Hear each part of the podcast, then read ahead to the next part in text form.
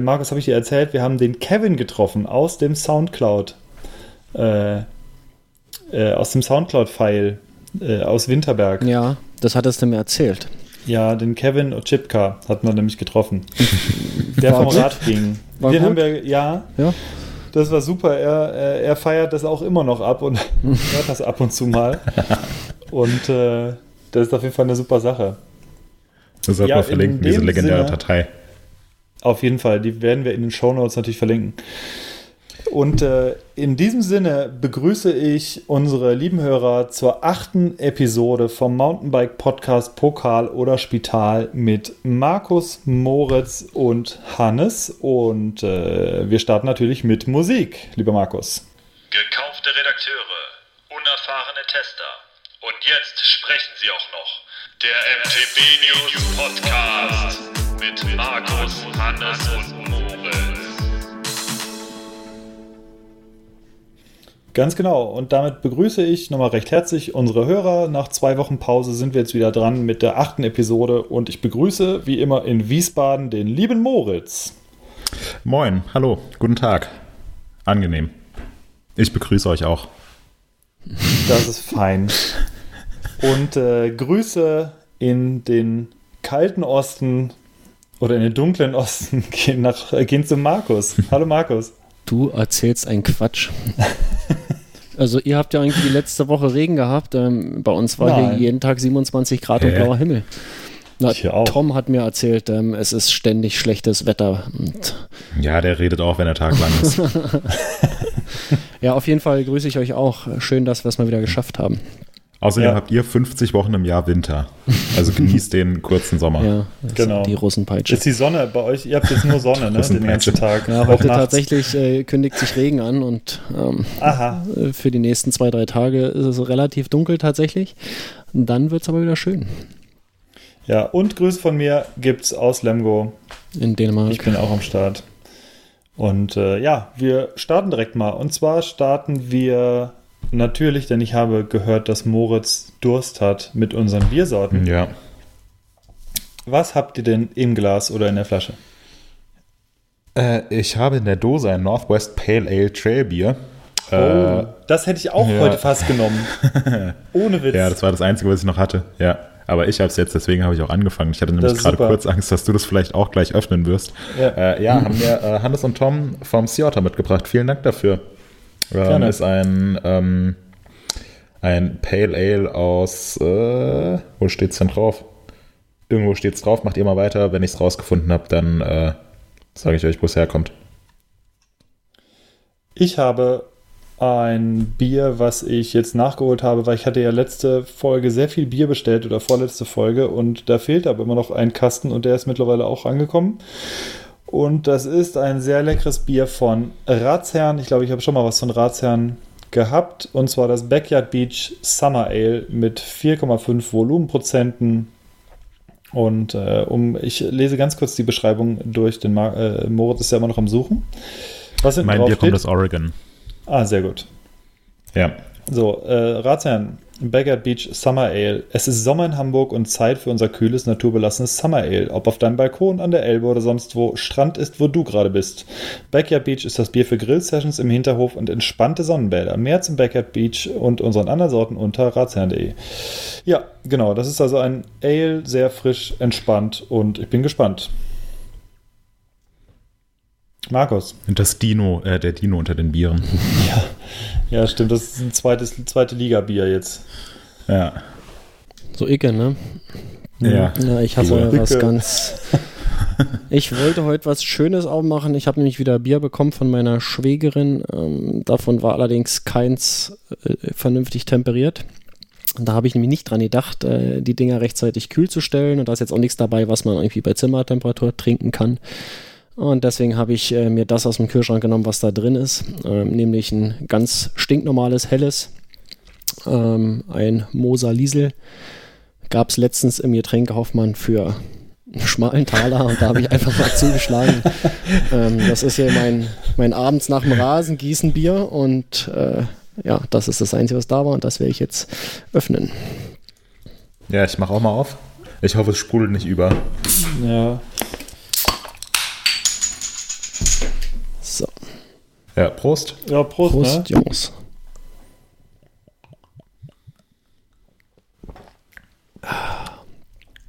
So, der Rest ins Glas. Oh. Ja, ist relativ bitter. Mhm. Markus, klinge ich noch gut? Ja, du klingst sehr super. Sehr gut, weil ich habe gerade mit dem Mikro angestoßen und ich habe gedacht, vielleicht... Nee, das passt schon alles, da sage ich schon Bescheid. Gut. Ja, Hannes, nachdem du mit dem Mikro angestoßen hast, erzähl doch mal den lieben Hörerinnen und Hörern, über was für Themen wir uns heute unterhalten.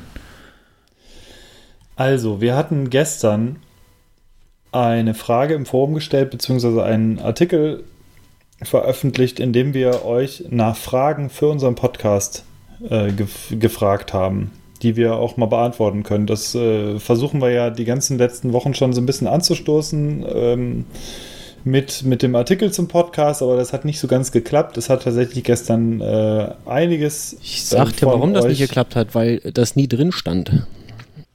Naja, es stand halt unten immer drin, wenn ihr Fragen habt, oder wir haben es gesagt, glaube ich, oder so. Auf jeden Fall nie so wirklich prominent. Genau. Sehr unauffällig. Ja.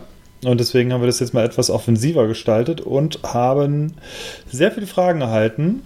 Und wir werden damit anfangen und werden mit unserer Fragestunde beginnen. Wir haben uns ein paar Fragen rausgesucht bei den Leuten, wo wir deren Fragen wir nicht mit reingenommen haben. Nicht böse sein, das hat in erster Linie einfach mit Zeitgründen zu tun oder weil man mit diversen Themen einfach ein sehr, sehr großes Fass aufmachen würde, über das man sich sehr lange unterhalten könnte. Und deswegen haben wir jetzt 1, 2, 3, 4, 5, 6, 7, 8 Fragen oder sowas, die wir uns rausgesucht haben. Aber wollten wir uns, sorry, wenn ich dich an der Stelle unterbreche, aber wollten wir uns nicht auch über das Dirt Masters Festival unterhalten? Das können wir jetzt machen oder danach? Ja, ich bin dafür, dass wir das jetzt machen, bevor wir uns dann mit den Fragen verzetteln. Weil das Dirt Masters war ja... Moritz. Ja, lass uns damit starten, Moritz, weil das Festival war am... Ja, ich kenne uns. Wir kennen uns. Dirt Masters Festival letztes Wochenende im wunderschönen Winterberg. Hannes, du warst vor Ort. Zusammen mit Tom, der kommt heute irgendwie auch relativ häufig vor.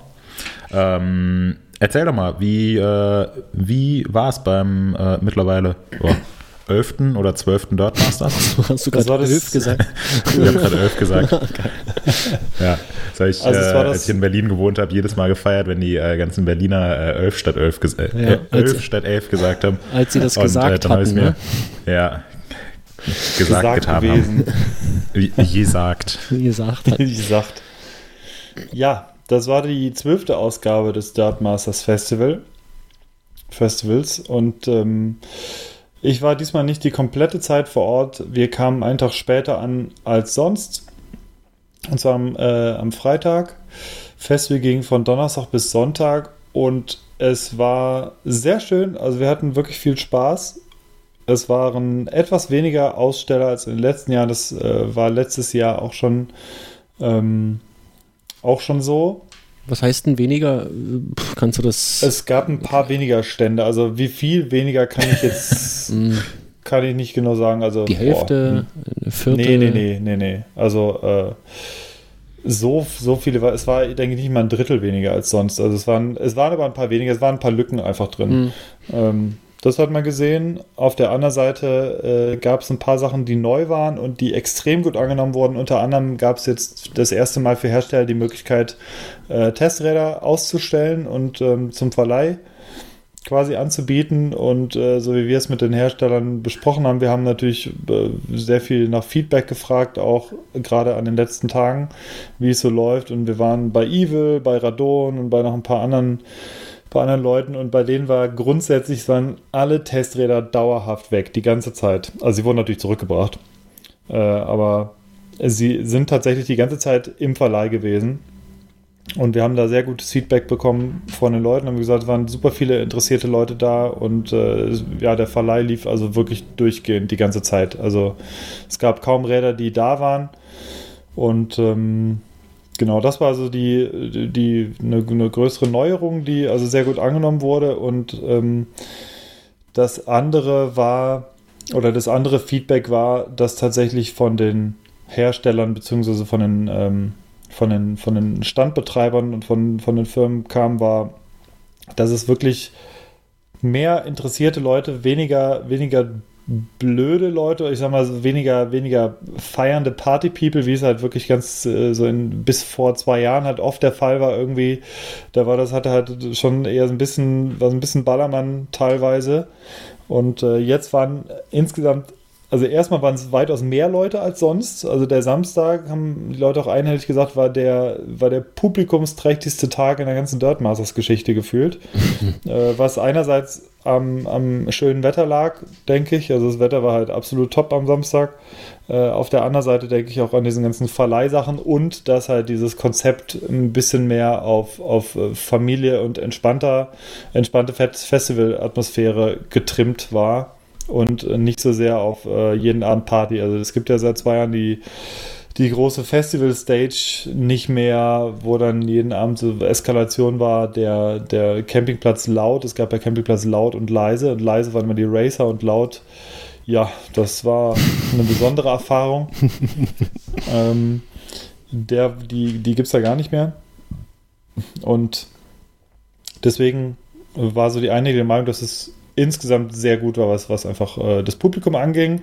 Es gab einmal, und das ist halt beim Dirt Masters einfach irgendwie immer so bei den Whip-Offs, was auch so ziemlich das Highlight ist, gab es abends halt auch ein bisschen Eskalation. Also waren auf der anderen Seite wirklich auch da, war eine Rekordkulisse, so viele Leute habe ich beim Dirt Masters noch nie gesehen. Also viele, viele tausend Leute haben zugeguckt. Und da gab es halt ein paar Typen, die halt dann mit Bengalos und Raketen und Böllern irgendwie rumhantiert haben, und da gab es dann tierisch viele Unterbrechungen. Irgendwann wurde es zu dunkel und dann wurde das Finale halt abgebrochen.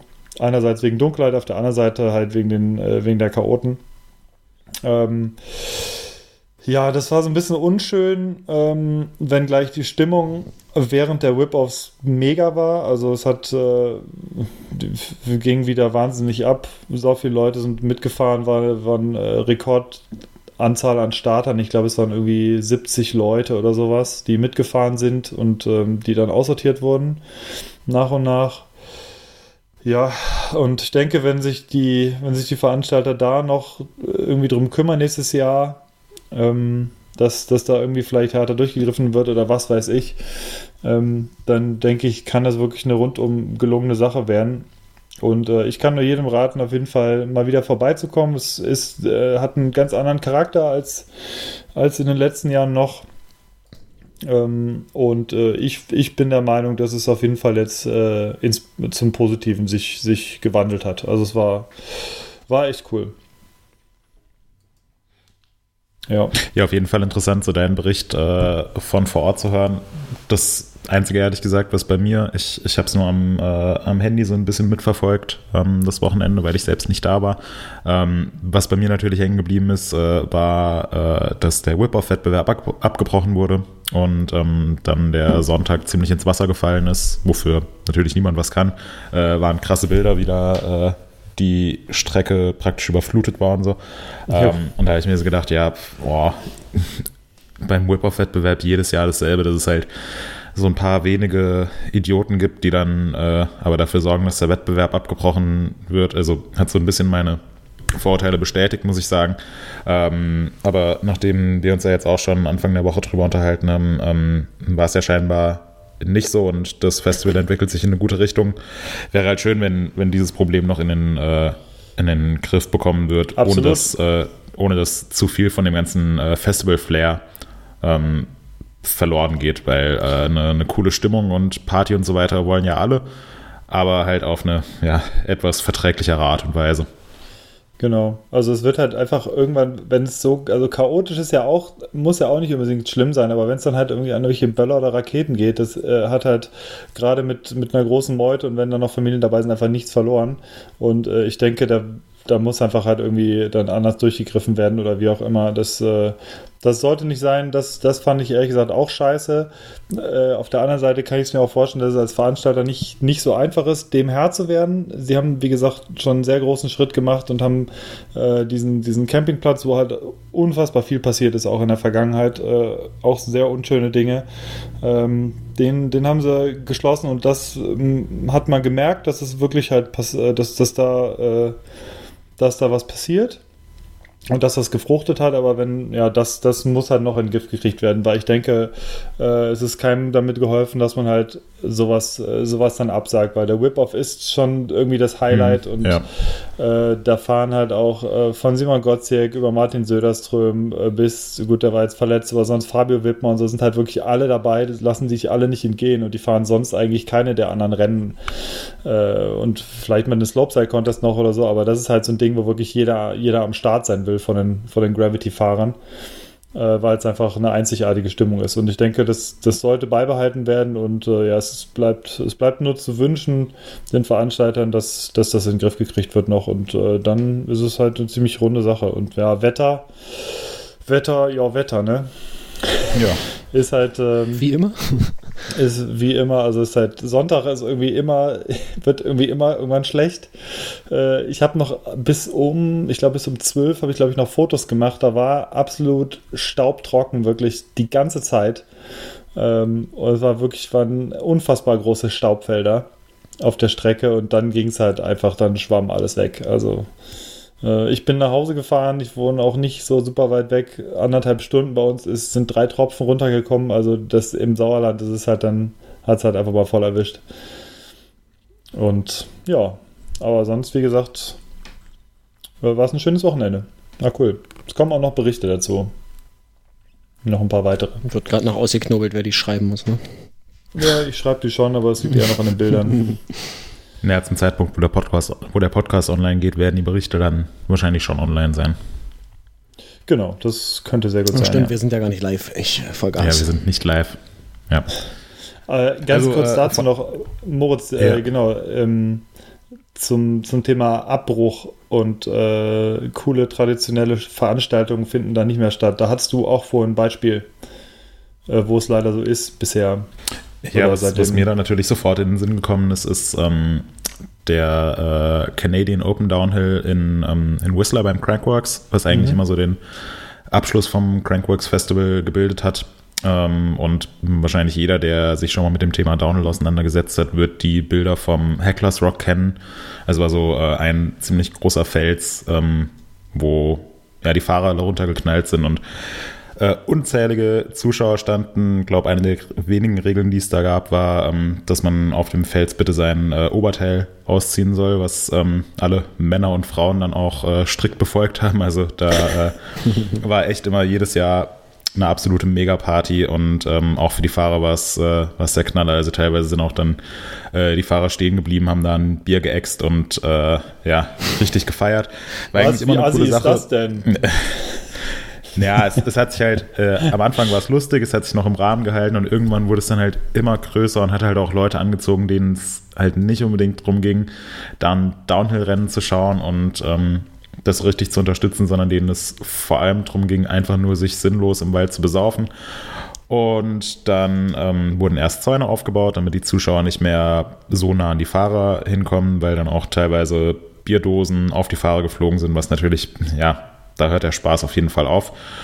Und vielleicht war es Trailbier. Ja, genau. Sehr empfehlenswert übrigens. Aber würde ich nicht wegschmeißen wollen. Na, und im letzten Jahr ist es dann damit geendet, dass die Polizei eingreifen musste, weil auch Leute, die gerade im Lift nach oben gefahren sind, mit Bierdosen und so weiter beworfen wurden. Was halt, ja, also ist einfach nur bescheuert. Und ja, jetzt gibt es den Heckler's Rock nicht mehr. Das Rennen gibt es zwar immer noch, aber es hat halt ja sehr an Charme verloren und das ist irgendwie, also jetzt hat echt niemand mehr was davon. Also klassischer Fall von verkackt. Und wenn in Winterberg dann auch irgendwie 3 oder 4 Jahre hintereinander der Whip-Off-Wettbewerb schief geht und es immer wieder dann so eskaliert, dass Leute verletzt werden oder der Wettbewerb abgebrochen werden muss, dann werden sich, das ist zumindest meine Befürchtung, werden sich die Veranstalter auch irgendwann fragen, ja, ist es das überhaupt noch wert oder sorgt es eher für negative Schlagzeilen und wir stampfen den Wettbewerb vielleicht ein. Und das wäre halt auch wäre extrem schade. Ja, wobei es nicht auf die Verletzungen, also die Verletzungen sind echt nochmal eine andere Sache, finde ich. Weil beim Downhill-Rennen beispielsweise, beim GDC oder sonst wo, da hast du halt auch echt viele Verletzungen zwischendurch und viele Stürze. Ich denke, das gehört ein bisschen mit zum Risiko dazu. Ja, aber es ist ja wohl ein Unterschied, ob du jetzt blöd auf eine Wurzel wegrutschst im Renneinsatz oder ob du in der Luft bei einem Whip irgendwie von Feuerwerk getroffen wirst. Na, das auf jeden Fall. Ich meinte jetzt auch gar nicht bezüglich Feuerwerk, sondern generell bei Verletzungen, irgendwie, weil du eine Whip hat irgendwie blöd. Achso, nee, Quatsch, da gehen die Fahrer natürlich auf eigenes Risiko an den Start, aber es ist ja nicht... Sachen, klar, auf jeden Fall. Ja. Also das ist ja jetzt, wenn da Bengalos gezündet werden und Raketen in die Zuschauermenge gefeuert werden, dann ist es nicht so abwegig, dass da auch mal irgendwas einen Fahrer trifft, der da gerade über einen ziemlich großen Sprung drüber whippt. Und das wäre dann halt so die nächste Stufe. Und von daher, ist schade, dass halt so ein paar wenige Leute es schaffen, da für so eine bescheuerte Stimmung zu sorgen. Ja, absolut. Ja. Aber auf jeden Fall cool, dass du berichtet hast, dass sich das Festival in eine positive Richtung wiederentwickelt. Ich war früher sehr, sehr gerne da, auch weil ich noch näher dran gewohnt habe. Und fand es eigentlich immer super. Bin da immer beim Downhill-Rennen mitgefahren, was auch irgendwie eine coole Sache war. Und von daher freut es mich jetzt sehr, dass sich das Festival wieder positiv entwickelt.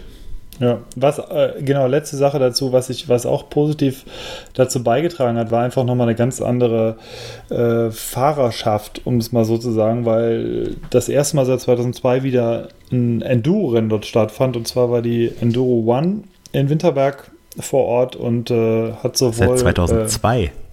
2012.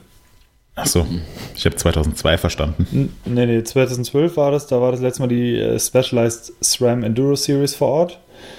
Mit einer Winterberg-Ausgabe, und diesmal war die Enduro One da, was halt nochmal für 600 zusätzliche Fahrer, glaube ich, gesorgt hat. Also ich glaube, insgesamt waren es tatsächlich an die 2000 Starter bei diesem ganzen Event, was halt super krass ist irgendwie. Also jeder 2000 zweite Besucher sozusagen.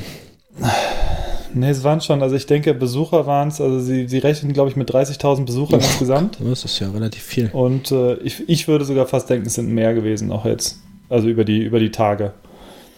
Ist natürlich immer irgendwie relativ schlecht zu zählen, aber wenn sie vorher halt damit gerechnet haben und dann waren es am Ende so nach dem Eindruck vieler noch viel mehr als sonst,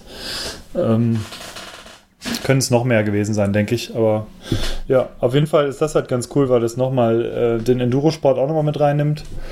Und nicht nur Gravity, also nicht nur Downhill und Slopestyle und Fourcross, sondern halt auch ein bisschen in die Enduro-Richtung geht. Also, wie gesagt, abgesehen von den Chaoten, guter Schritt. Ja. So viel dazu. Das wären die Dirt Masters aus meiner Sicht gewesen. Kommen wir... Cool. Kommen wir zur Fragestunde. Hier, Markus, du musst aber öfter mal hier dein Soundboard heute anschmeißen. Ja, finde ich auch. Das fehlt mir. Sorry, ich versuche das demnächst. Hast du was Passendes? Ganz kurz nämlich zur Information. Ich bin der Geilste, glaubst du. Genau. Der gute Frankie. Ja, Markus hat sich nämlich ein Soundboard mit Soundspuren und Soundclips aus Bang Boom Bang gebastelt, und die werden wir nach Möglichkeit überall dort einstreuen, wo es Spaß macht und wo es Sinn macht. Ja, also da haben wir nämlich den Hasen erwischt, dass Sinn macht's halt eigentlich genau. Hast du noch einen? Jetzt würde es wieder Sinn machen, jetzt genau gerade. Ja, vielleicht zum Ende der Sendung, wenn wir denn die 1,5 Stunden voll haben, könnte man irgendwie... Ja, Alter, eingelocht. Das Ficke rein wieder. Aber das war vom Feinsten. 90 Minuten Hardcore. Echte Gefühle. Bin ich da auch drauf? Nee. Geilste Szene. Nee. Okay. Ja, aber das war's vom MTB News Podcast. Einen perfekten Übergang, ja. Es war schön mit euch, wir haben 8 Folgen geschafft. Ja. Das war's jetzt. Ab jetzt nur noch Soundclips. Genau. Ja. Gut, also jetzt Fragestunde. Genau, Hannes, Fragestunde. Du hast es eben schon angesprochen. Wir haben auf MTB News und im Forum dazu aufgerufen, einfach mal so Freestyle-Fragen an uns zu schicken.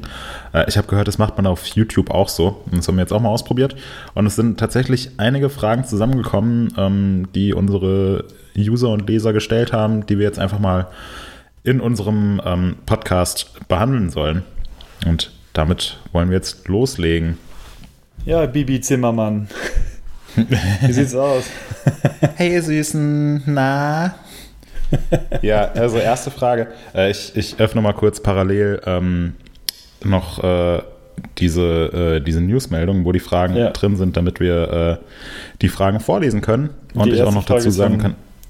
Cube Rider 1986. Cube Rider 1986. Ja, also nee, ne? Oh, Ding Dong.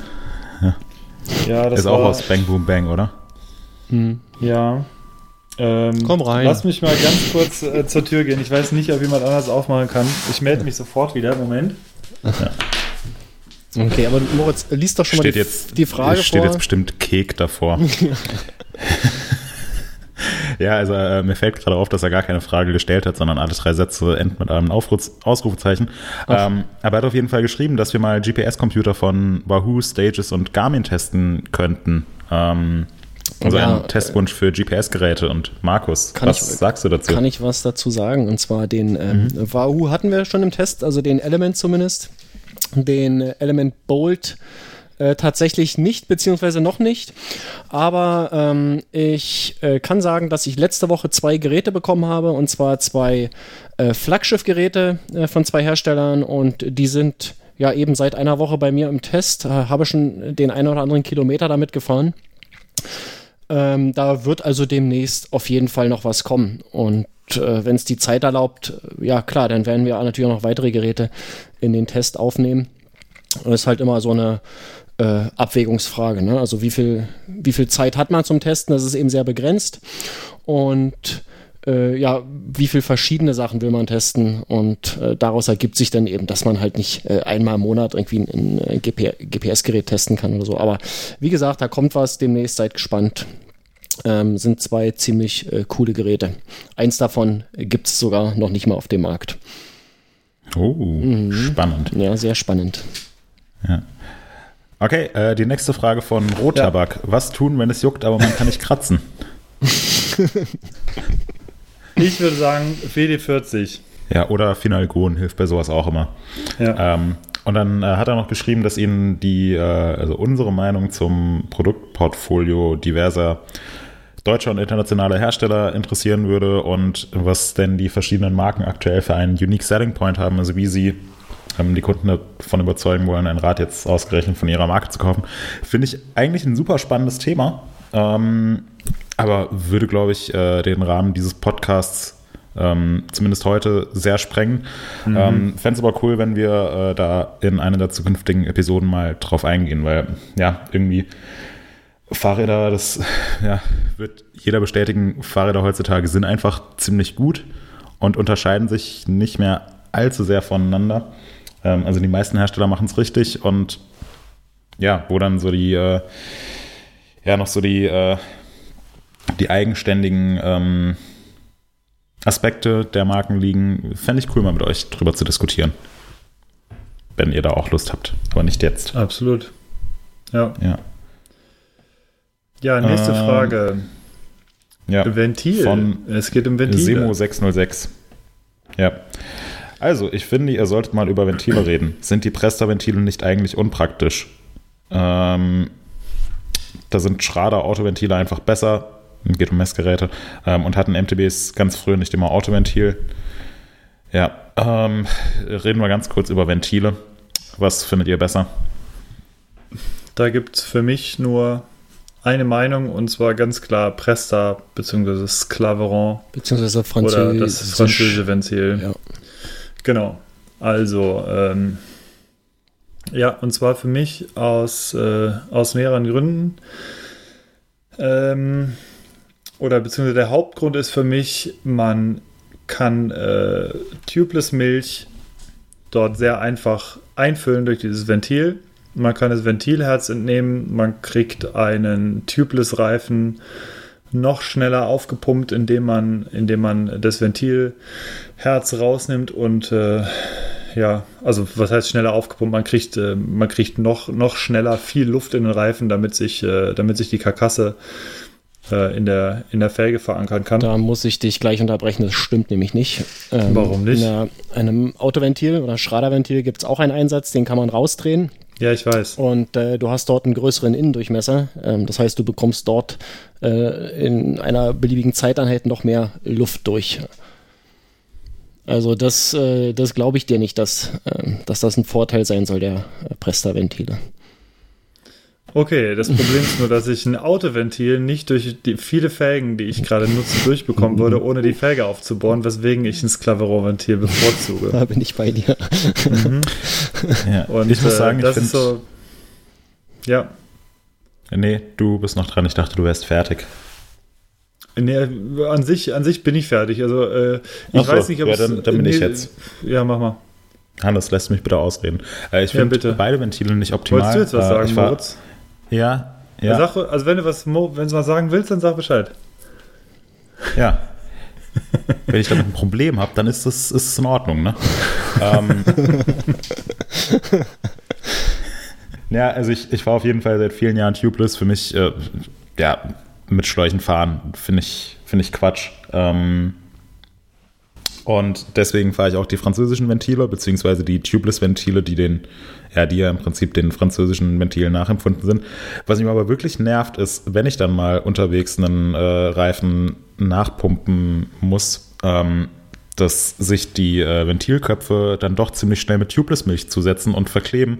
Und wer kennt es nicht, dass man die Minipumpe ansetzt und schön 5 Minuten lang bei einem Puls von ungefähr 264 im blöden Reifen aufpumpt und irgendwann ist dann mal genug Luft drin und dann will man die Pumpe abziehen und es macht Pfff und der Ventilkopf hängt an der Pumpe fest, weil er komplett verklebt ist und nichts geht mehr. Also da ist meiner Meinung nach so ein bisschen Optimierungspotenzial, was Tubeless-Ventile angeht. Ich meine, ich hätte bei dem ein oder anderen Weltcup- und Enduro-Rennen noch schon mal ein paar andere Lösungen gesehen, die ganz interessant aussahen. Ich könnte mir vorstellen, dass da demnächst noch was von dem einen oder anderen Hersteller kommt. Mach doch da mal Fotos, wenn du das nächste Mal in der Boxengasse unterwegs bist. Mhm. Oder lass mich raten, du hast schon Fotos gemacht, aber du hast sie nicht veröffentlicht. Nee, ich glaube, da sind sogar auch schon ein paar Fotos veröffentlicht. Also könnte man zumindest entdecken. Könnten wir nochmal schauen. Mhm. Ja. Ich habe noch einen Vorteil des Französischen gegenüber des Autoventils. Und zwar, ich drehe mir immer die Ventilkappe ab, weil mich das nervt und nicht vernünftig aussieht. Und wenn man das beim Autoventil macht, dann sammelt sich dort relativ schnell Dreck drin, der dann beim Aufpumpen hinderlich ist. Beim französischen Ventil kann das nicht passieren. Und wenn da mal irgendwie ein bisschen getrockneter Schlamm dran ist, dann kann man den einfach mit dem Finger abwischen und dann ist das wieder gut aufpumpbar. Und beim Autoventil kann sich das halt unter Umständen echt fies zusetzen und man bekommt irgendwie keine vernünftige Luft mehr rein in den Reifen oder in den Schlauch. Und deswegen denke ich mal, das französische Ventil hat da schon durchaus echt einige Vorteile. Ja, okay, genug über Ventile geredet. Wir machen weiter mit der nächsten Frage. Aber bei Autoventilen, da hat man auch meistens entweder so Würfel oder so Totenköpfe drauf. Ja, genau. Oder Balkenkreuze, waren ja auch immer sehr beliebt. Ja. Ja. Okay, ja. Nächster Kommentar von Erdling. Bitte nicht 90% über Bier sprechen. Wie ist euer Bier? Ja, wollte ich auch gerade fragen. Das ist super. Meins ist fast leer. Ich glaube, ich hole mir noch eins. Ja. Meins ist leer, ich habe leider keins mehr. Ich steige jetzt auf Mate. War das eine kleine Flasche, Moritz, oder hast du einfach so einen harten Zug? Das war eine normale Dose. Ja, gute Faxe. Wie immer. Moritz, ja, wie immer. Moritz, alles wie immer. Ja. Ja, nee, Bier war sehr lecker, ist leer. Jetzt trinke ich eine Mio-Mio-Mate. Oh, auch gut. Weißt du, wo die herkommt? Mhm. Aus Brandenburg. Die Mio-Mio-Mate, die ich hier trinke, die kommt vom Rebo um die Ecke. Ja, natürlich. Aus Brandenburg, ist das so? Ja. Ich glaube bei Löwenberg oder so. Muss mal gucken, steht auch drauf. Hier steht, wer kennt's nicht? Haselünne. Kann das sein? Haselünne. Oder Haselünne. Das Etikett ist genau da eingerissen. Haselünne ist im Emsland. Ja, das ist ja nicht Brandenburg. Oder es gibt verschiedene Apfelanlagen oder Brauereien, das kann natürlich auch sein. Ja. Gehört wahrscheinlich auch zu einer großen Firma mittlerweile. Vom Mate-Tee zur nächsten Frage. Genau. Die nächste Frage. Oh, jetzt stimmt jetzt hier die Reihenfolge nicht. Jetzt wird's komisch. Die nächste Frage, die wir uns notiert haben, lautet: Ist Moritz ein Trendopfer und Hannes eine Style-Hure? Markus, was sagst du dazu? Ja, ich glaube, die Frage kann man mit Ja beantworten. Nächstes. Nee, ich glaube, dass der Hintergrund ist, ein bisschen ausführlicher zu besprechen. Wir hatten ja im Vorgespräch schon das Thema irgendwie mal und ich fand, Hannes hatte da ganz gute Ausführungen gemacht. Vielleicht kann er die einfach nochmal wiederholen. Also, die Frage ganz, ganz kurz, die kam von User Tyrolenz. Und ihn hat interessiert, ob wir uns nicht ab und zu als Trendopfer oder Stylehuren fühlen würden. Denn wir sind ja der Marketingmaschinerie ziemlich ausgeliefert, Oton. Und es sei da schwierig, alternative Stories zu bringen. Ja, das ist, wir waren uns nicht so ganz sicher teilweise, wie die Frage gemeint ist. Also ich denke, in Bezug auf diese Trends ist es einfach so, wir schreiben ja sehr, sehr schnell natürlich über Trends, sobald wir irgendein neues Produkt ausprobiert haben, weil wir auf den Pressecamps eingeladen wurden oder frühere Infos auf irgendeiner Messe bekommen haben und was stimmt, ist, dass wir bei manchen Produkten definitiv dann durchaus euphorisch sind, was aber nicht daran liegt, dass wir jetzt, keine Ahnung, mit Geld zugeschmissen werden von den Herstellern, wenn wir was Positives dazu sagen, sondern vielmehr, weil es tatsächlich ganz gute Produkte sind, die sich aber auch dann beim Endverbraucher eine Weile später ebenfalls als gut herausgestellt haben. Als Beispiel seien ja genannt, generell 11-fach Schaltung beispielsweise, 12-fach Schaltung vielleicht jetzt auch. Vario-Stützen weiß ich auch noch ganz am Anfang, als es einen unfassbaren Gegenwind gab gegen Vario-Stützen. Wer braucht sowas? Ist doch Quatsch. Ich kann doch meinen Sattel von Hand verstellen. Das geht doch genauso. Und ja, gerade bei 1x11 bzw. 1x12, da gibt es dann echt dadurch, dass sie jetzt relativ erschwinglich zu erwerben sind, eigentlich keine Diskussion mehr und da sind wir tatsächlich relativ einhellig der Meinung, dass es viel Sinn macht. Das hatte, glaube ich, Markus, wenn ich mich recht erinnere, nochmal, als wir letztes Mal über unsere Radvorlieben oder was ist unserem Rad besonders wichtig, haben wir das, glaube ich, auch kurz besprochen, dass es tatsächlich eine relativ, ja, dass es wirklich eine super Sache ist mittlerweile einfach, wenn man ein Kettenblatt vorne fährt und hinten 11 oder 12, ja. Macht mehr Sinn, als mit Umwerfer zu fahren. Für die meisten, ich möchte es nicht verallgemeinern, es mag definitiv Leute geben, die noch eine höhere Übersetzung fahren oder es einfach gerne mögen, 3x10 oder 11x oder 3x11 zu fahren. Aber ganz oft ist es so, dass es halt einfach Produkte sind, wo wir von überzeugt sind, wenn wir sie zum ersten Mal fahren. Und es aber noch nicht die Möglichkeit für den Endkunden gibt, darüber vernünftig zu urteilen, weil er einfach noch nicht die Möglichkeit hat, es zu fahren. Ich denke, deswegen wird es oft so ausgelegt, ach, ihr seid doch eh irgendwie Marionetten der Industrie oder was weiß ich. Anderes Beispiel sind beispielsweise 29er, wurden am Anfang auch ziemlich verlacht. Es gibt immer noch sehr, sehr viele Leute, die auf 26 Zoll unterwegs sind, 27,5 auch. Aber gerade wir, das hatten wir auch mal in der früheren Folge besprochen, sind für bestimmte Einsatzgebiete, rau dem Herzen, davon überzeugt, dass 29er tatsächlich viel Sinn machen. Und einfach, ja, also die Vorteile und teilweise natürlich auch die Nachteile sind bekannt, aber gerade im Gewicht, was das Gewicht angeht, gibt es riesengroße Fortschritte mittlerweile und einfach viele, viele frühere Nachteile von 29er sind einfach mittlerweile durchaus ausgemerzt. Nicht zuletzt, was die Stabilität angeht, Steifigkeit angeht und so weiter und so fort. Ja, was gibt es von euch dazu noch zu ergänzen? Ja, zur ganzen 29er-Thematik, das gesagt, wir haben es auch schon mal in vorherigen Podcasts angesprochen, also den Unterschied zwischen einem neuen und einem alten Produkt merkt man vor allem dann, wenn man die beiden Produkte im unmittelbaren Vergleich gegeneinander fahren kann, was relativ kompliziert für die meisten Endkunden ist. Wir sind aber in der glücklichen Position, wo wir das machen können. Und wenn wir auf einem und demselben Trail erst einen 29er und dann einen 650B-Rad testen, dann merkt man auch wirklich die Unterschiede. Und da geht es dann auch gar nicht drum, einem Trend zu folgen oder was auch immer, sondern es geht darum, neue Sachen auszuprobieren und sich dann ein Urteil zu bilden, ob das jetzt besser ist oder ob das keine Verbesserung darstellt. 29er sind meiner Meinung nach in den letzten Jahren auch einfach insgesamt viel, viel besser geworden. Die ersten 29er, die es gab, die waren nicht besonders gut, und mittlerweile haben so viele Firmen gute 29er im Angebot, im Programm, dass die kleineren Laufräder meiner Meinung nach in den meisten Fällen fast schon keinen Sinn mehr machen. Was man aber auch nicht vergessen darf, ist, dass man trotzdem auch mit einem 26 Zoll Rad oder mit einem Umwerfer oder mit, keine Ahnung was, einem Lenker mit einer 31,8er Klemmung, dass man damit auch super viel Spaß haben kann. Das darf man nicht vergessen. Also die neuen Produkte, die sind oft sehr, sehr gut, sind teilweise auch besser.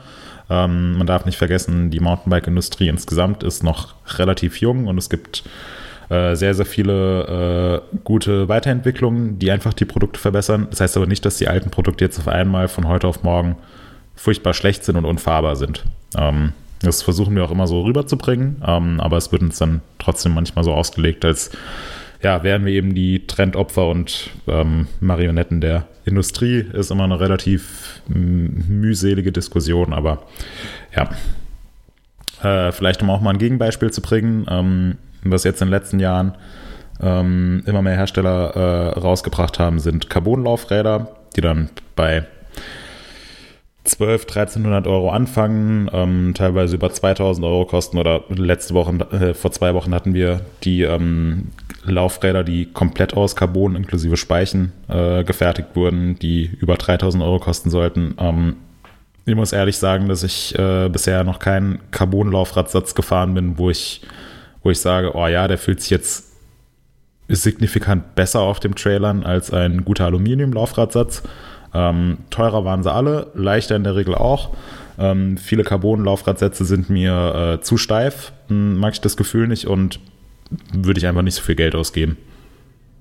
Deswegen ist das, also frage ich mich echt, wer davon profitiert, 2.000 Euro für einen Carbon-Laufradsatz, zumindest so im Enduro-Bereich, auf den Tisch zu legen. Das macht aus meiner Sicht keinen Sinn. Mag Leute geben, die finden es besser oder freuen sich, dass sie dann so viel Geld für ein Produkt ausgegeben haben. Ist jetzt nicht unbedingt mein Fall. Ist ein Trend, den ich nicht so wirklich nachvollziehen kann. Es gibt doch aber einfach Leute, die wollen das Beste haben, wie immer sich das definiert. Also ob sich das jetzt über einen Preis definiert oder anders, sei dahingestellt. Ja, wenn es über ist eine sehr einfache Metrik, das zu definieren. Und dann gibt es halt genug Leute, die sich das kaufen, sonst wird es die Sachen ja auch nicht geben. Ja klar, aber dann könnten wir uns ja in unserer Position auch die Testerei sparen und einfach sagen, dass teuerste und neueste Produkt muss das Beste sein. Genau, ja, aber das ist ja eben genau nicht der Fall, und das hast du ja eben auch ausgeführt. Ja, ja, klar. Genau. Nee, aber wird immer Leute geben, die sich das kaufen. Wie sinnvoll das jetzt irgendwie beim Fahren ist oder nicht, sei mal dahingestellt. Es kommt auch immer, ich finde, es kommt da auch immer ein bisschen drauf an, in welchem Einsatzgebiet man es macht. Also auch meine persönliche Meinung, also ich war auch jetzt ein Alu-Laufradsatz, weil es tatsächlich für mich einfach aktuell gibt, es gibt keinen Grund jetzt groß zu wechseln, weil ich fahre einen relativ leichten Laufradsatz, der aktuell hält, und deswegen bin ich damit zufrieden auf jeden Fall. Ich kann es aber gerade beispielsweise im Cross-Country-Bereich durchaus verstehen, wenn manche Fahrer das letzte Gramm rausholen möchten und sagen, das macht für mich Sinn, und dafür gebe ich jetzt gern das Geld aus, weil ich weiß, ich spare halt nochmal 300 Gramm oder wie auch immer oder 400, und ich kann dadurch ein wahnsinnig leises Rad bauen. Sieht man ja an unseren Bikes der Woche beispielsweise auch. Also es sind einfach Liebhaberstücke auch teilweise dabei, und die Leute sagen, ich will ein besonders schönes Rad, ein besonders leichtes Rad, und da gehören halt die oder die Komponenten halt einfach dran. Und das sind für viele oder für manche halt einfach Carbonräder. Also von daher, da kann ich es schon nachvollziehen. Für mich selber muss ich halt sagen, ich bin mit Alulaufrädern tatsächlich auch schon seit jeher eigentlich zufrieden gewesen. Ich wiege auch relativ viel, deswegen da kommt immer so eine persönliche Stabilitätsgeschichte im Endeffekt auch dazu, wobei natürlich jetzt auch gerade durch so Videos wie bei Dynamic Ice Skate irgendwie mit Santa Cruz durchaus erstmal für den Moment bewiesen wurde, dass so ein Ding wirklich sehr, sehr spät kollabiert, auch wenn man es maximal versucht kaputt zu hauen. Aber ja, trotzdem, also ich bleibe jetzt aktuell auch erstmal bei Alu. Ja, kann ich vielleicht an der Stelle schon mal vorgreifen auf einen relativ großen Vergleichstest, der zu dem Zeitpunkt, wo dieser Podcast online geht, schon angefangen hat auf unserer Website. Da haben wir nämlich 7 Enduro-Racebikes miteinander verglichen und getestet. Und da war ein Rad dabei mit einem Carbon-Laufradsatz, wo all unsere Tester gesagt haben, super Rad, keine Frage, extrem edel und hochwertig, hätte aber mit Aluminium-Laufrädern besser funktioniert und wäre weitaus weniger anstrengend und dazu auch noch günstiger, nicht deutlich schwerer. Ja, kommt immer auf den Einsatzzweck an. Weil sie zu steif fahren oder warum? Ja, haben einfach, wir sind ja 7 Räder da gegeneinander gefahren.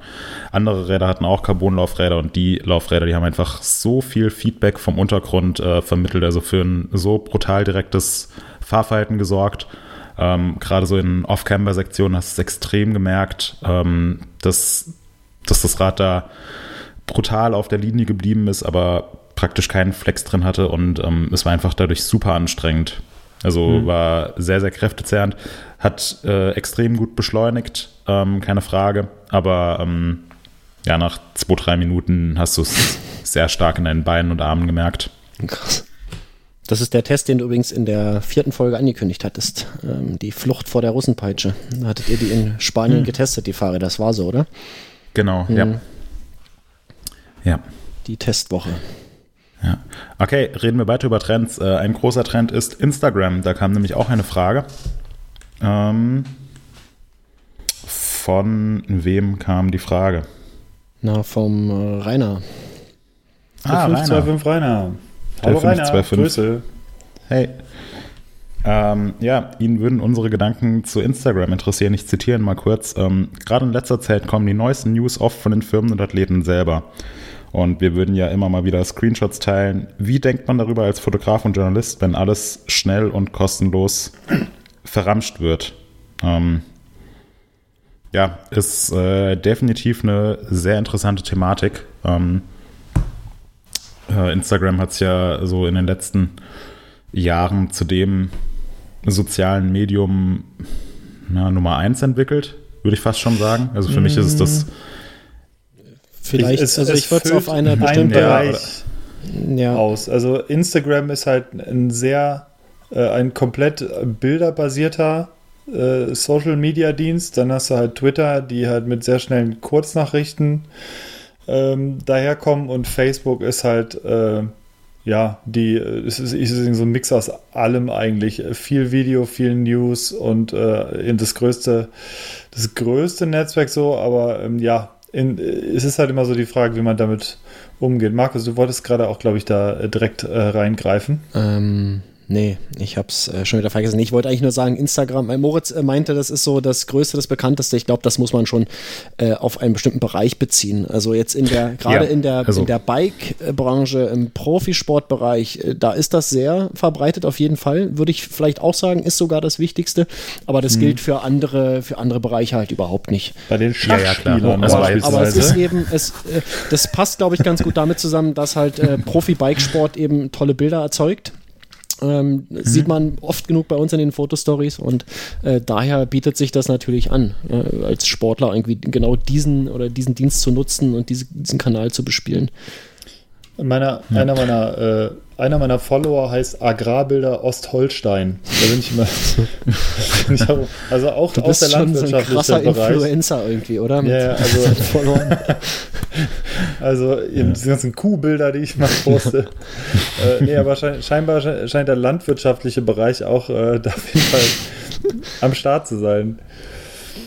Ja. Aber ich finde, es ist ein relevanter Punkt, den 525 Rainer anspricht. Und es ist natürlich eine Entwicklung, die wir beobachten. Also Instagram wird im Mountainbike-Bereich als bilderbasiertes Medium immer wichtiger. Ist ein extrem direkter Dienst. Also gerade jetzt über die Stories erfährt man Sachen noch lange, bevor sie auf Facebook gepostet werden oder Dann nehmen wir jetzt mal das Rennen in Winterberg als Beispiel. Da werden dann irgendwann ein paar Stunden nach Rennende die Ergebnislisten veröffentlicht online. Und dann 1-2 Tage später kommen die Rennberichte mit Fotostories. Und du erfährst aber auf Instagram schon 10 Minuten nach Rennende, wer gewonnen hat, weil die Person es dann einfach in ihrer Story postet, so, hey, krass, habe jetzt hier gerade das Rennen gewonnen. Und so sah es aus von den Bedingungen und so. Also wenn man da am Ball bleibt, dann erfährt man extrem viel. Wird auch aus meiner Sicht als Messenger-Dienst immer relevanter. Also auch hier wieder im Mountainbike-Bereich bekomme ich eigentlich sehr, sehr die meisten Infos so von Fahrern und so weiter mittlerweile über Instagram. Ja. Was Rainer anspricht, dass da Bilder verramscht werden, ja, es ist natürlich eine Problematik oder Thematik. Andererseits zeigen zum Beispiel auch unsere Fotostories, die einfach Arbeit brauchen. Also die sind nicht 10 Minuten nach Rennende online, aber dann 1 oder 2 Tage später in einer hohen Qualität. Und die Reaktion der Leute zeigt eben auch, dass sowas nach wie vor extrem positiv aufgenommen wird. Also es ist natürlich eine Sache, wo wir am Ball bleiben müssen und wo wir uns dran anpassen müssen, dass das ganze Geschäft sozusagen oder die Berichterstattung insgesamt ein bisschen schnelllebiger geworden ist. Aber egal in welchem Bereich, denke ich, dass sich letzten Endes eine qualitativ hochwertige Berichterstattung durchsetzt. Und dazu gehört eben auch, dass man Instagram auf eine sinnvolle Art und Weise nutzt und da immer up-to-date ist und auch immer aktuelle Stories postet und gute und fehlerfreie Beiträge veröffentlicht. Ist einfach Teil unserer Arbeit. Aber es heißt nicht, dass jetzt unsere Website dadurch weniger relevant wird. Und wie gesagt, ich finde, es ist auch eine coole Chance, mit Fahrern in Kontakt zu kommen und sich direkt auszutauschen und so. Von daher sehe ich das jetzt insgesamt nicht negativ. Es ist eine Veränderung, auf die muss man sich einstellen, damit muss man klarkommen. So ist es halt und ändern kann man es sowieso nicht. Das hat ja auch, den Vorteil hat es nicht, aber ich selbst mag es halt auch lieber, einen ausführlichen Bericht zu lesen, anstatt irgendwie häppchenweise Informationen zu bekommen, wie es bei Instagram ist, da, wie du meintest, das ist eben ein fotozentrierter Dienst.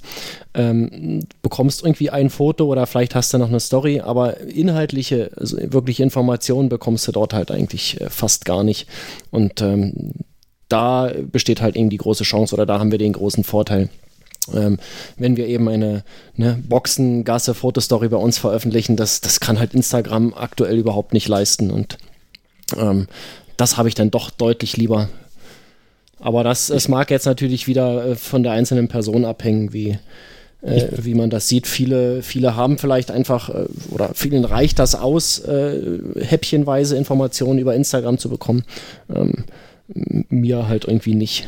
Deswegen. Ich finde, es ist halt es ist eine Koexistenz halt irgendwie. Also genau. Ich finde es einerseits gut, halt über Instagram schnell eine News zu bekommen, wenn ich aber gleichzeitig weiß, das Ganze gibt es in größer und schöner halt dann nochmal bei MTB News zum Beispiel. Also so machen wir es ja auch, dass wir sagen, wir veröffentlichen eine Fotostory, eine große und dann knallen wir halt einfach eine Instagram-Story halt voll mit 5 Bildern und sagen, hier, guck mal, wenn ihr mehr Bilder oder die ganze große Fotostory auf dem Rechner angucken wollt oder so, oder mobil natürlich auch, aber klickt auf MTB News und da findet ihr halt nicht nur 5 Bilder, sondern halt 75 von geilen Boxengasse-Artikeln und coolen Infos. Und, genau. Und weißt du, was das Schönste ist? Die bekommst du halt auch übermorgen noch. Und das ist halt ein großer Nachteil dieser sozialen Medien heutzutage, dass die eben so schnelllebig sind, so wenig nachhaltig, dass du irgendwie das, was du heute liest, übermorgen schon überhaupt nicht mehr findest, ist überhaupt nicht mehr da. Das finde ich persönlich ein riesengroßes Problem. Also wenn ich irgendwo was lese, eine Information bekomme, ich will immer irgendwas haben, was ich bookmarken kann, wo ich einen Link zu habe, was ich später wieder aufrufen kann, was ich referenzieren kann. Und das geht halt in diesen sozialen Medien so gut wie gar nicht. Jein. Also ich mach's bei Instagram, das ist natürlich eine sehr abgespeckte Version, aber bei Instagram bookmarke ich mir durchaus auch einzelne Posts von anderen Leuten. Ja, mit der Instagram-Bookmark-Funktion. Du hast halt nichts, was du irgendwie universell nutzen kannst, um jetzt sagen, okay, ich habe da jetzt irgendwas und möchte das weiterschicken. Du musst dann irgendwie in dein Instagram, musst irgendwie gucken in deinen Bookmarks, musst hoffen, dass sie die noch haben, dass der Link noch existiert. Das ist ein bisschen schwierig und Instagram mag da noch gehen. Es gibt andere soziale Netzwerke, wo das deutlich schwieriger ist. Da kommen dann noch so Sachen mit ins Spiel wie, wie hat derjenige, der es gepostet hat, seine Berechtigung eingestellt und wer darf das alles sehen und da hat halt das offene Web doch durchaus eine Menge Vorteile. Bei StudiVZ sau schwer geworden mittlerweile. Ja, kommst du auch schwer wieder rein in die Posts, ja. Ja, aber das ist das beste Beispiel, ne? Das kann so schnell gehen, dass irgendwie alles, was du irgendwo postest, wenn du dich da drauf spezialisierst, jetzt meinetwegen in irgendeinem beliebigen sozialen Netzwerk zu posten, dass das übermorgen nicht mehr da ist, weil es das Netzwerk nicht mehr gibt, weil es gekauft wird, weil sich irgendwelche Links ändern oder so und dann stehst du einfach da. Apropos StudiVZ, ich habe letztens noch einen Artikel über das Sterben von StudiVZ oder irgendwie sowas gelesen und da ging es darum, dass Mark Zuckerberg hat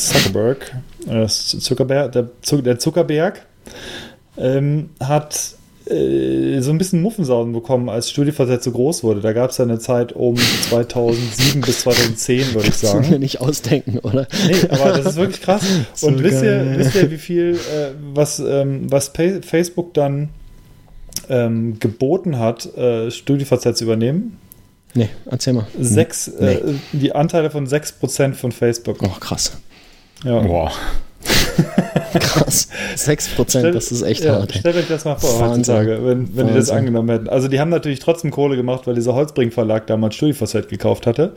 Ja, aber komm, 6% von Facebook, 6% das ist echt nochmal eine andere Größenordnung, glaube ich. Ja, aber natürlich konnte man das damals irgendwie erahnen, aber da war Facebook halt doch nochmal eine ganz andere Nummer, vor allem in Deutschland. In Deutschland, also, das stimmt. Weltweit waren sie ja durchaus auch schon relativ schnell sehr groß. Aber da haben sie halt gesagt, wir wollen uns da irgendwie nicht reinfuschen lassen. Ja, das ist genau das, was ich meine. Das geht so schnell und du kommst da irgendwie unter die Räder und dann war's das. Und, von den 6% Facebook hätte StudiVZ dann einfach Instagram kaufen können. Was, wie wir jetzt gerade gelernt haben, das größte soziale Netzwerk der Welt ist. Ja. Okay, 3 Sachen haben wir noch offen. Redet doch mal über die Konkurrenz, mach mal deinen Gabeltest Retro VS neu und wie kann ich die Belastung der Hände bezogen auf den Lenker reduzieren? Das ging mir jetzt zu schnell, lass uns nacheinander machen. Wählen Sie 2. Ja, ich wähle erstmal die Mitte. Mach mal deinen Gabeltest Retro versus neu. Finde ich eine super Idee, ich weiß nicht von wem die kam, sagen wir unserem Kollegen Gregor, der soll sich da so eine... Matsuzaki Z1 aus 94 mit 60 mm Federweg und Schnellspanner reinspaxen. Wäre echt mal eine interessante Sache. Ich bin letzte Woche das Propane Eugene gefahren, was wir jetzt vor kurzem auch bei uns gebracht haben als Test. Super cooles Rad. Das hat die neue Fox 36 mit der Grip 2 Kartusche drin, also mit der 2019er Fox 36. Und ich finde, das war ein echt großer Unterschied zu den Vorgängermodellen im positiven Sinne. Also ich bin echt ziemlich begeistert von der Gabel und es wäre wirklich mal interessant, so eine Gabel aus 2018, 2019 mit einer Gabel aus 2011 oder so zu vergleichen. Auch wenn es dann wieder andere Probleme gibt, zum Beispiel, dass es die Gabeln von früher alle nicht für 29 Zoll gibt. Aber ja, ich glaube, das vergisst man in unserer Position manchmal auch so ein bisschen, wie sehr sich das alles weiterentwickelt hat und wie gut die ganzen Komponenten mittlerweile einfach sind, wenn man die ganze Zeit am Vergleichen ist und so weiter und nach Kritikpunkten sucht, ist schon alles auf einem sehr, sehr hohen Niveau. Mir fällt eine Sache tatsächlich noch ein als Negativbeispiel, was Trends und so angeht, wo ich tatsächlich ein bisschen sauer bin und es total überflüssig finde, und das ist Boost. Ich bin überhaupt kein Freund von Boost, weil es einfach so viele Laufradkombinationen kaputt macht mit alten Rahmen und hier und da. Also gerade was Gabeln, und da kommt es auf so wenige Zentimeter oder Millimeter einfach nur an. Und ich gehe immer noch davon aus, dass 99% der Fahrer nichts davon merken. Lass es überhaupt 99%, vielleicht noch mehr. Es wird, also dieser Unterschied... Das verursacht einfach dermaßen große Probleme im Endeffekt für den Endkunden, der sich halt kein neues Rad kauft, ein Komplettrad, sondern halt irgendwie seine Sachen zusammenbastelt oder Sachen von früher verwenden will. Der muss Adapterlösungen finden oder andere Sachen einspeichen, andere Laufräder. Also, und das ja, das ist echt eine Katastrophe. Also Boost ist wirklich eine Katastrophe. Ja, gerade bei so Sachen wie Laufrädern, die man ja wirklich sofern sich nicht die Laufradgröße verändert, wäre es ja an sich gar kein Problem, den Laufradsatz sich hochwertig aufzubauen und dann über mehrere Fahrräder zu fahren, wenn die Felgen nicht unbedingt kaputt sind. Ja. Aber dann hast du halt teilweise das Problem, dass der Laufradsatz einfach nicht mehr reinpasst von der Einbaubreite. Ja. Und bei sowas Teurem wie den Laufrädern, die sind ja neben dem Rahmen und der Federgabel so das Herz des Fahrrads und noch die Schaltung. Das ist dann echt nervig, wenn es jetzt irgendwie ein neuer Lenkerdurchmesser ist, wo man sich dann vielleicht noch einen neuen Vorbau dazu kauft, wenn man das sowieso kaufen will. Dann, meine Güte, ist dann kein großer Act, aber bei Laufrädern, das ist schon sehr, sehr nervig. Ja, definitiv. Also das ist so einer, der fiel mir gerade nur noch ein, weil das ist eine Sache, die mich wirklich persönlich auch massiv nervt, weil ich habe beide Kombinationen hier teilweise noch zu Hause und ich kann es einfach nicht miteinander verwenden. Das ist einfach blöd. Mhm. Ja, genau. Okay. Und wir sollen über die Konkurrenz reden. Genau, über die Konkurrenz. Was haltet ihr von Vital MTB, Pinkbike, NSMB und anderen? Was findet ihr gut, was nicht? Was wollt ihr bei MTB News besser machen? Es sind sehr viele Fragen. Reden wir einfach mal ganz kurz über die Konkurrenz. Hannes, du hattest eben schon was zu Pinkbike gesagt. Genau, das fiel mir als erste Seite ein. Natürlich Pinkbike, riesengroße Seite. Mit den Leuten verstehen wir uns aber tatsächlich auch gut. Wir sind da irgendwie beim Sea Otter oder so. Wir treffen die auf den ganzen großen Events immer und quatschen ein bisschen, trinken ein Bierchen. Und was ich den Jungs tatsächlich echt zugutehalten muss, ist die Größe oder die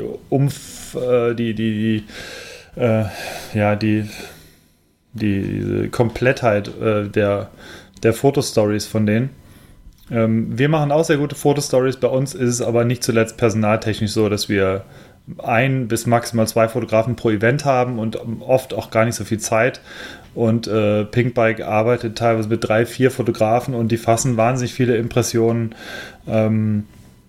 Auch abseits der Strecken oder des Rennens oder des Events zusammen, die wirklich sehr sehenswert sind, sehr gut gemacht sind, extrem hohe Fotoqualität, und da gefällt mir einfach wirklich diese Gesamtheit der Fotostories einfach wirklich, wirklich gut. Also diese bekannten Foto-Epics muss ich die Kollegen, die natürlich dann oder bei denen natürlich dann auch die besten Fotografen aus dem Mountainbike-Business dabei sind, oftmals echt mal loben, weil die Fotostories sind wirklich große Klasse. Also die gucke ich mir immer sehr gerne an, die Foto-Epics. Ja, das jetzt nur wir können ja jetzt nicht jeden einzelnen Bereich gehen, aber das ist für mich so eins der Highlights der Konkurrenz. Ja, sehe ich auch so. Also Pinkbike macht sehr, sehr viel, sehr, sehr gut. Ich finde, das Design ist insgesamt so ein bisschen altbacken, aber kann ja auch jede Website handhaben, wie es will, und ich bin mir jetzt auch gar nicht so sehr in Kritik verlieren. Ist ja auch immer cool, positives Feedback auszusprechen oder Lob auszusprechen, auch wenn es eine Konkurrenz ist. Und die Pinkbike-Fotografen, die kenne ich teilweise auch ganz gut von den Weltcups, sind alles auch super nette Leute, die sehr, sehr gute Arbeit machen. Genauso verhält sich es für mich mit Vital MTB. Ist eine Website, die ich sehr, sehr gerne besuche, und auch da gerade die Downhill- und Enduro-Berichterstattung von Sven, Boris und Dan auch ganz große Klasse, was die da praktisch jedes Wochenende veranstalten. Also da bekommt man so viele Infos und Audio-Interviews und alle möglichen Sachen, finde ich sehr, sehr cool. Auch die Tests von Vital MTB, muss ich sagen, lese ich mir sehr gerne durch. Also die Bike-Reviews, finde, es findet auf einem sehr hohen Niveau statt und bringt alle Informationen sehr gut rüber. Was mir sowohl an Vital MTB als auch an Pinkbike ebenfalls sehr gut gefällt, ist, dass sich da teilweise auch wirklich die Profis dann in den Diskussionen einschalten. Also ich weiß zum Beispiel jetzt noch im Winter, als es so um die ganzen Wechselgerüchte ging, und da jemand geschrieben hat, Jesse Melamed von Rocky Mountain, der wechselt jetzt bestimmt im Winter zu Yeti, gab es Gerüchte. Hat sich dann einfach Jesse Melamed selbst eingeschaltet und gesagt, hat er überlegt, aber findet Rocky Mountain letzten Endes so cool und fühlt sich so wohl in dem Team, dass er da jetzt seinen Vertrag verlängert hat. Finde ich eine mega coole Sache, wenn sich da einfach die Profis einschalten. Hatten wir auch hin und wieder mal bei uns, aber nicht in dem Ausmaß. Und das finde ich, ja, ist einfach eine super coole Sache. Was mir bei Vital MTB auffällt, habe ich jetzt vor kurzem nochmal nach einem Bike-Test gesucht, nach einem Vergleichstest. Wenn man nicht genau weiß, nach was man sucht, sind gerade so Testgeschichten wirklich nicht so leicht zu finden. Ist eher so die Struktur der Website, die mich da hin und wieder vor ein Rätsel stellt. Und was ich persönlich auch sehr, sehr gerne mag, auch wenn ich mittlerweile nicht mehr oft drauf schaue, ist NSMB. Einfach weil ich in meiner Anfangszeit das sehr, sehr viel genutzt habe. Also gerade das Forum und auch die Berichte und da auch die Leute ganz gut kenne. Eigentlich denen regelmäßig in Kanada dann auch über den Weg laufe. Finde ich, ist eine sehr sympathische lokale Website in Kanada, also in der Gegend von Vancouver. Ja, das ist meine Meinung über die Konkurrenz. Also ich bin täglich, keine Ahnung wie oft, auf deren Websites, informiere mich da auch immer, schaue immer, was haben die berichtet, über was wir noch nicht berichtet haben, wie machen die es gerade, was machen die gerade, an was arbeiten die und so weiter. Aber es ist insgesamt, finde ich, ein sehr freundlicher und kollegialer Austausch. Also immer, wenn man die Leute auf irgendwelchen Events trifft, was häufig vorkommt, dann ist eigentlich immer eine sehr nette Sache. Absolut. Ja, was wollen wir bei MTB News besser machen? Ich würde vorschlagen, oder ich würde da im aktuellen Zeitpunkt sagen, lasst euch mal überraschen. Wir haben einiges weiterhin vor für diese Saison, aber auch für nächste Saison gibt es definitiv noch einige Sachen, die wir noch besser machen wollen als bisher, und lasst euch da einfach überraschen. Ja, eine Frage haben wir noch. Markus. Ja. Haben wir noch Zeit für die Frage? Welche denn? Ja, bestimmt. Welche war denn jetzt? Wie kann ich die Belastung der Hände bezogen auf den Lenker reduzieren? Ja, da kann ich genau nichts zu sagen. Aber ich glaube, jetzt verstehe ich, die Frage an mich ging einfach nur auf die Zeit bezogen, richtig? Und nicht auf die Inhalte. Nee, das war einfach so, weil man von dir gerade in den letzten Minuten so wenig gehört hat. Ja, ist ja okay. Ich habe ja auch nichts zu sagen. Wenn ich nichts zu sagen habe, dann halte ich durchaus auch mal die Klappe. Man glaubt es nicht, aber ich kann dazu nicht sagen, wie man die Belastung der Hände bezogen auf den Lenker reduzieren kann, weil ich einfach den Sport, in dem das auftritt, beziehungsweise in dessen Kontext die Frage gestellt wurde, nicht betreibe, außer einmal im Jahr. Und wie in der letzten Folge schon gesagt, bei der Trail Trophy, das eine Enduro-Rennen, was ich mal mitfahre. Ansonsten, das, was ich hier fahre, da habe ich keine Probleme mit. Belastung der Hände, selbst wenn ich auf 33er Crosser-Reifen durch den Wald fahre, das klappt bei mir alles super. Ungefedert. Deswegen muss das einer von euch beantworten, falls er es kann. Ja. Also die Frage kommt von User Spezialeis. Und er fragt ja, wie gesagt, also er sprach ein paar Sachen an, unter anderem, dass es ja jetzt Carbon-Lenker auch, also logischerweise gibt, und 35 mm Durchmesser an Alu- und Carbon-Lenkern, und er fragt, ob der gesamte Lenker dadurch steifer wird, ob er die Schläge mehr in die Hände durchreicht, ob er mit dem Carbon-Lenker was dagegen machen kann, ob die Fasern entsprechend da laminiert werden und so weiter und so fort. Also grundsätzlich kann man dazu sagen, dass ein Carbon-Lenker auf jeden Fall flexen kann und auch flexen soll. Das wird je nach Hersteller unterschiedlich gehandhabt. Die einen wollen extra einen sehr steifen Lenker bauen. Dann gibt es Hersteller, die absichtlich einen bestimmten Flex reinlaminieren. Das ist auf jeden Fall so, dass da gibt es halt ganz, ganz verschiedene Lenker, also die halt mal mehr flexen, mal weniger flexen. Alu-Lenker in 35 mm Durchmesser, die sind auf jeden Fall, so wie meiner Erfahrung nach, also ich bin da eher sehr steife Lenker bisher immer nur gefahren, ist nicht so ganz mein Fall, also ich bleibe gerne bei 31,8, das gefällt mir besser, und ja, also das gibt es auf jeden Fall. Es gibt verschiedene Ansätze mittlerweile. Beispielsweise versucht Spank die Vibration zu eliminieren. Das machen sie auch mit dem Polygon Team Downhill. Die fahren diese Sachen auch mit diesem speziellen Schaum im Lenker. Vibrocore nennt sich die ganze Geschichte, und dieser Schaum im Prinzip soll den soll die Vibration aus dem Lenker halt rausnehmen, dass man also weniger Handprobleme bekommt. Gerade auf langen Strecken, gerade in Whistler beispielsweise, merkt man es immer extrem, wenn die Bremswellen reinkommen, und man fühlt sich nach dem ersten Tag wie durch den Wolf gedreht, weil man einfach unfassbar wie an der Rüttelplatte eigentlich den ganzen Tag irgendwie gestanden hat. Und ja, da gibt es, also da gibt es Sachen intern im Lenker, aber Moritz, da gibt es ja noch Sachen, die man noch ändern kann.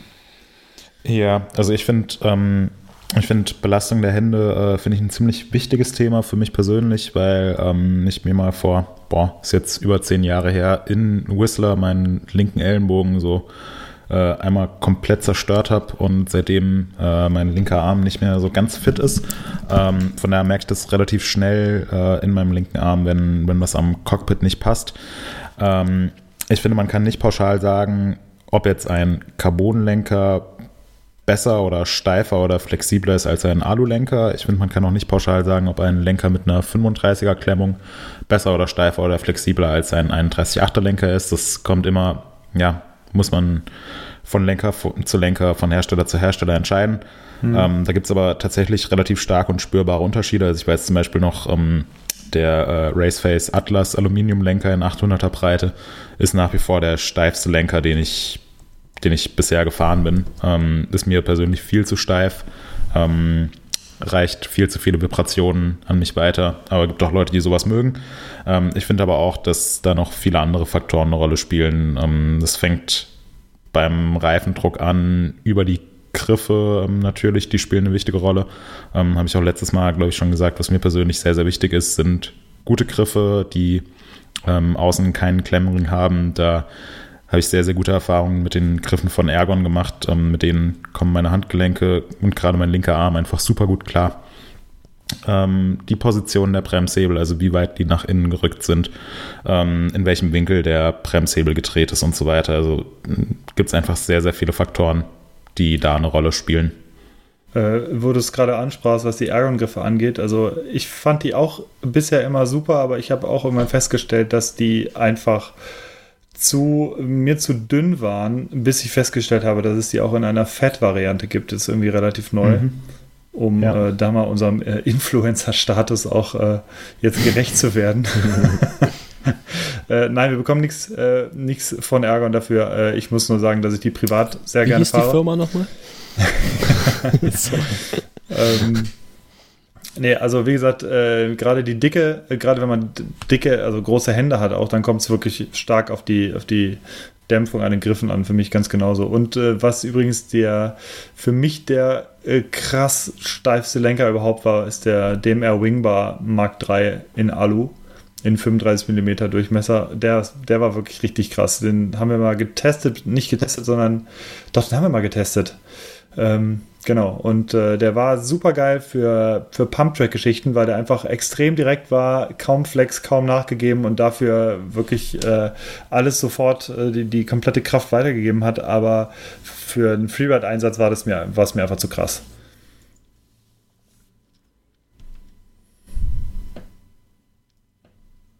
Ja, also um die Frage zu beantworten, die Belastung der Hände kann man reduzieren, indem man mit Lenkern rumexperimentiert, mit Griffen rumexperimentiert, mit der Einstellung der Bremsen. Gibt es ja letzten Endes sehr viele verschiedene Faktoren, zu viele, um da pauschal eine Aussage geben zu können. Ja. Okay, die Uhr tickt unerbittlich. Was haben wir noch? Wir würden jetzt erstmal weitermachen mit Neuerwerbung. Das sollte relativ kurz gehen. Wenn ich in die Liste schaue, ja. Ja, ich habe mir nicht viel gekauft. Wir haben uns einen Balkontisch gekauft. Einen neuen. Und ja, das war's auch schon. Und der sieht gut aus und ich bin mal gespannt. Da kann man Sachen draufstellen, die bleiben da auch. Genau, die bleiben da, wollen nicht runter. Geil. Und kann man morgen werden wir Grillgut draufstellen. Nee, heute Abend werden wir Grillgut draufstellen. Ja, genau. Das von mir aus. Was habt ihr Neues? Neuer Skoda? Moritz? Nee, das diesmal Ding nicht. Wird da auch nicht mehr los. Oh. Ja, was soll das denn heißen, Markus? Ja, ich habe mir tatsächlich endlich mal Scheibenwischerflüssigkeit für meinen Skoda gekauft. Nämlich von Tag 1 ist nach ungefähr 10 Kilometern immer die Meldung angegangen, Scheibenwischerflüssigkeit nachfüllen. Ich habe es jetzt 4 Monate lang konsequent ignoriert. Jetzt vor kurzem bei der Tankstelle habe ich mal endlich Scheibenwischflüssigkeit Konzentrat gekauft. Sehr gut.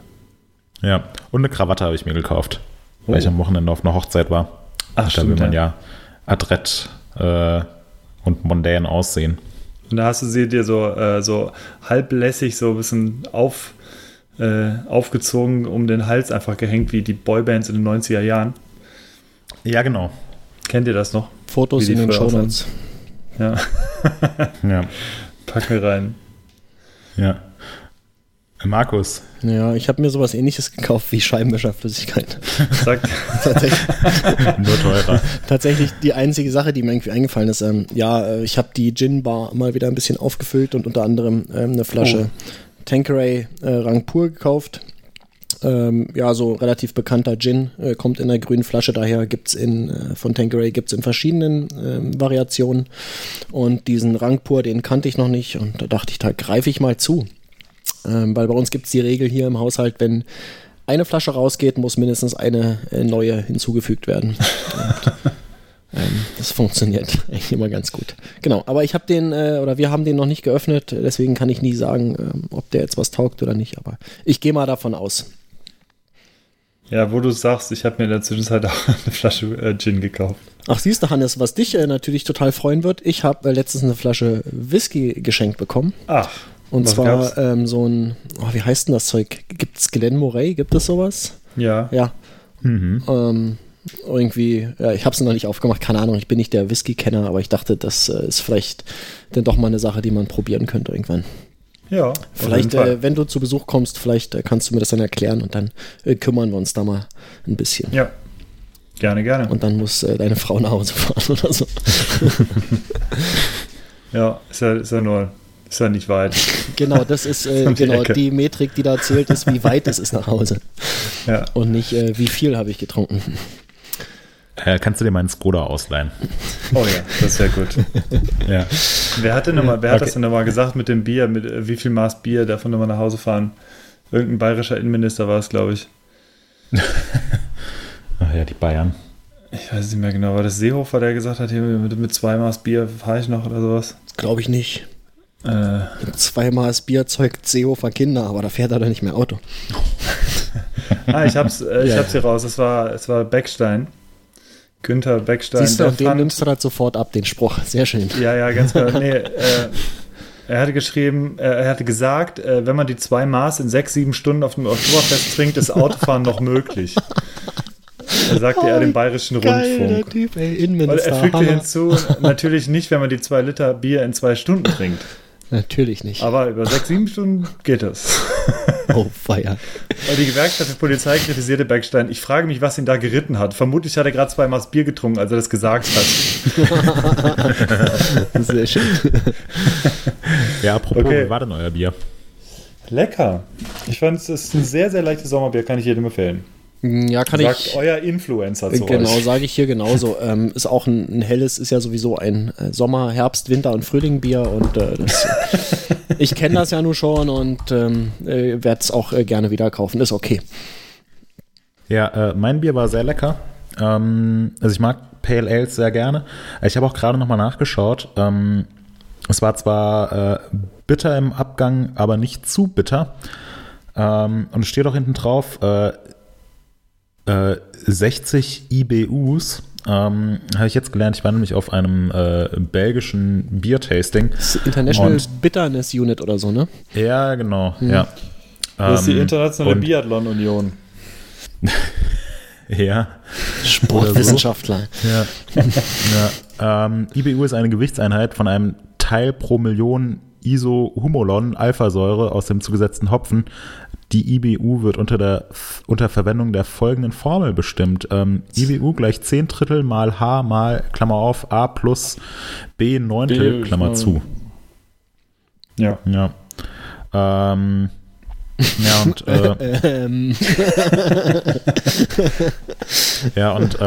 IPAs sind eben dafür bekannt, dass sie einen sehr hohen Bitterness-Wert haben.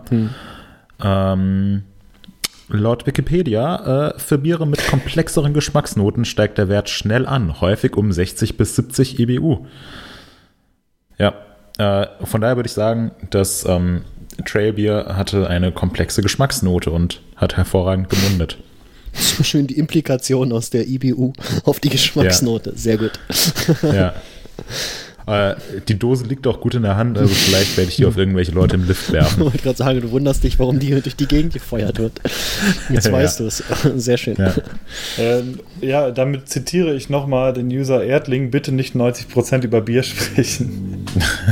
Ich habe auch gerade zuerst nicht Erdling gelesen, sondern Erding. Yes. Tut mir leid, Erdling. Dann, sollen wir das nächste Thema noch einmal durchfegen? Nö, bin dagegen. Okay. Ich bin auch dagegen. Es dauert auch zu lange, glaube ich. Ja, es dauert auch zu lange. Aber das ist doch schön, dann haben wir gleich fürs nächste Mal was und müssen nicht großartig überlegen. Das ist wirklich gut. Ja. Nicht wieder tagelang sitzen und was nehmen wir denn? Lass doch mal einen Artikel schreiben und die User die Fragen stellen. Ja, aber liebe User, liebe Leser, wir hoffen, dass wir einige von euren Fragen zufriedenstellend beantworten konnten. Und ihr dürft gerne weitermachen. Wir lassen den Artikel natürlich offen. Also es gab in der Zwischenzeit, glaube ich, sogar noch ein paar Fragen, die jetzt neu gestellt wurden. Also die werden wir versuchen nächstes Mal mit aufzunehmen. Und ich würde nochmal sagen, fragt einfach weiter. Das kann ja durchaus eine Sache sein, die irgendwie permanent ist, dass wir vielleicht eine kleine Sektion machen pro Sendung und uns ein oder zwei Fragen aussuchen, die kurz abhandeln. Ja. Stellt Fragen, entweder in diesem Thema, was wir jetzt hatten, was wir auch nochmal verlinken, beziehungsweise in den Kommentaren zu der jeweiligen Sendung. Und wir greifen das auf und werden die dann einfach zu gegebener Zeit beantworten, wenn wir Lust drauf haben. Ja.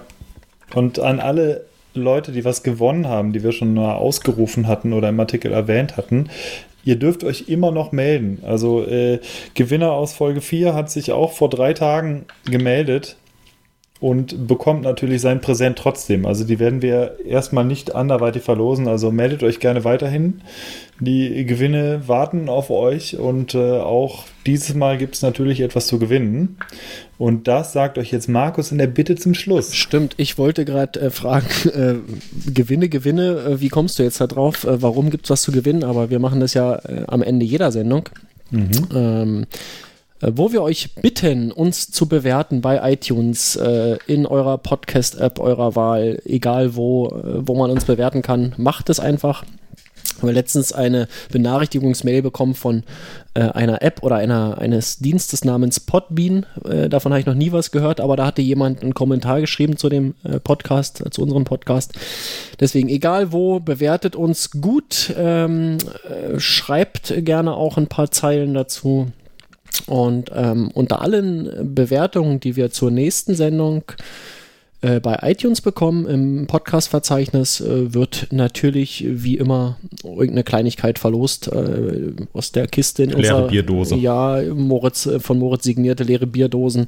Oder vielleicht auch tatsächlich mal was Nützliches aus unserer kleinen Schatzkiste in der Redaktion. Also schreibt ordentlich was, gebt uns einfach 5 Sterne oder wie auch immer und habt die Chance, etwas zu gewinnen. Ja, das war's, ne? Ja, Wetter. Ist ja auch gut heute, ne? Nee, sind wir am Ende? Ja, wir sind am Ende. Hast du vielleicht noch so einen? Eben, ich wollte gerade nachfragen. Hier, hau einen von deinem Nippel raus. Warum gibt's das zu? In Wirklichkeit bist du doch ganz geil auf mich. Nein. Oh, ich bin gerade sehr froh, dass dieser Skit nicht weiterging. Es gibt zwei Versionen. Das ist genau, wir haben es, oder? Ja. Bevor es jetzt komplett ins Niveau so abdriftet. Lass uns den Sack zumachen, oder? Mhm. Ja. Schön, war wieder toll. Fand ich auch. Ich fand's gut. Ja. Ich hoffe, ihr hattet einige neue Erkenntnisse gewonnen oder es hat euch einfach nur Spaß gemacht oder ihr konntet mit unserem Podcast einschlafen oder seid in der Zwischenzeit von Duisburg nach Hannover gefahren. Das dürfte ungefähr gepasst haben. Mit dem Rennrad ungefähr, ja. Ja, zum Beispiel. Ja. Würde ich sagen, war's das. War wieder schön. Und dann sehen wir uns in 2 Wochen wieder. Also ich weiß nicht. Oder hören. Wir hören uns. Ne? Ja. Ich fand's auch toll und freue mich aufs nächste Mal. Alles klar. Mhm. Gut. Ja, also dann. Ciao. Schönen Tag euch noch. Bis dann. Ciao. Tschö.